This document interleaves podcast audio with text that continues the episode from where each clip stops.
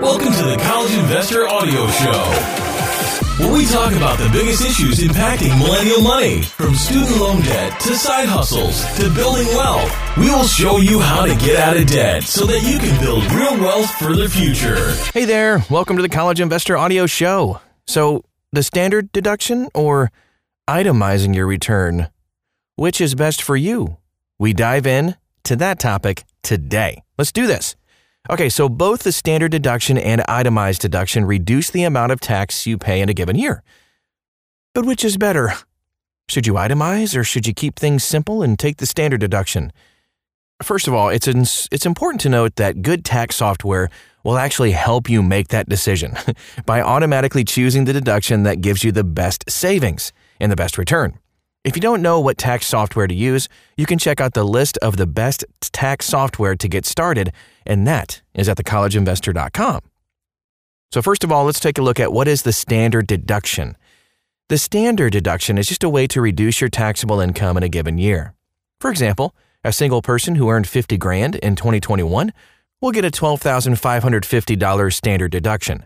That means that person will pay taxes on 37,450 bucks. 50,000 minus 12,550. No matter how much or little you earn in a given year, you can still claim a standard deduction. The standard deduction for head of household, by the way, is 18,800, and then married filing jointly, just double 12,550, 25,100 is the standard deduction for tax year 2021. Now, so what does it mean to itemize your taxes? After looking at standard deduction, itemizing just means that you're using valid personal expenses to claim a deduction that's larger than the standard deduction. When you claim a larger deduction, you pay less in taxes. So obviously, it's better to itemize your taxes when you can. However, only certain expenses can actually be itemized. The most common expenses that people itemize include charitable contributions, mortgage interest on up to $750,000 of the mortgage, state and local income taxes or sales tax, property taxes, and then medical expenses, which is actually worth over 10% of your income. If you don't hit that 10% mark, you can't itemize. When these types of expenses add up to more than the standard deduction, totally makes sense to itemize your return. If you don't know if you have more itemizations than your standard, your tax software choice will ask you to enter all that information, and then they'll just show you the difference. Reducing taxes without itemizing. Let's check that out. So, itemizing isn't actually the only way to reduce your tax bill. There are plenty of legal ways to reduce this. We got a full list of the best tax breaks that currently exist today. That's the link that you can find inside this article at thecollegeinvestor.com. For example, if you contribute money to a workplace retirement plan, 401k, or even a traditional IRA, you can deduct the contribution from your gross income. That means the person who earned 50,000 bucks and contributed 5,000 to her 401k will pay taxes on $32,450. 50,000 minus 12,550 standard deduction minus the $5,000 retirement contribution deduction. And that's just one example of many. In addition to retirement savings, you can deduct legitimate business expenses in your Schedule C. These are things like driving expenses, materials, equipment, and more, and those are all used for your side hustle. Contributing to a health savings account, HSA, is also a great way to save for medical expenses and also avoid taxes.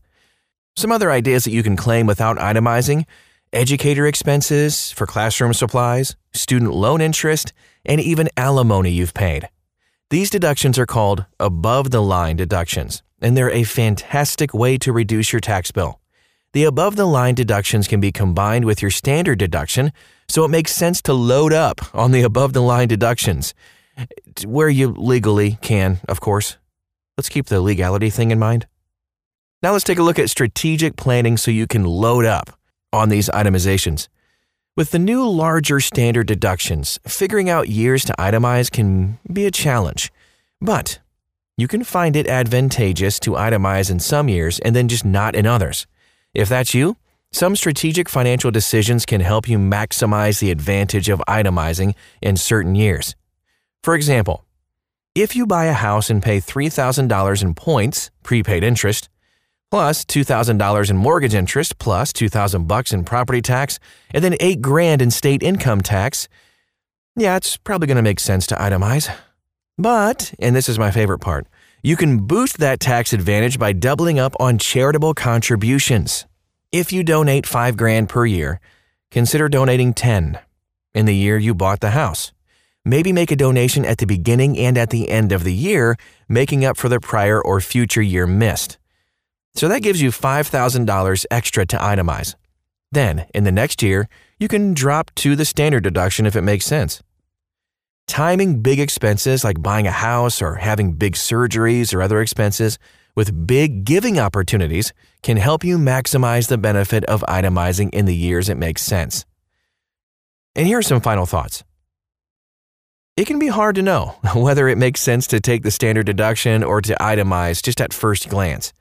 However, great tax software makes this decision very easy and automatic and super fast. But every tax software package will help you figure out which is right for you just by asking you a series of questions.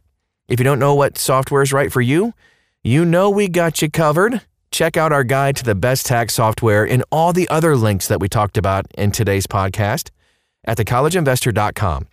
Just copy and paste the title of the podcast into the search bar and you'll find it. Thanks again for stopping by today. Hey, we'll talk to you again real soon.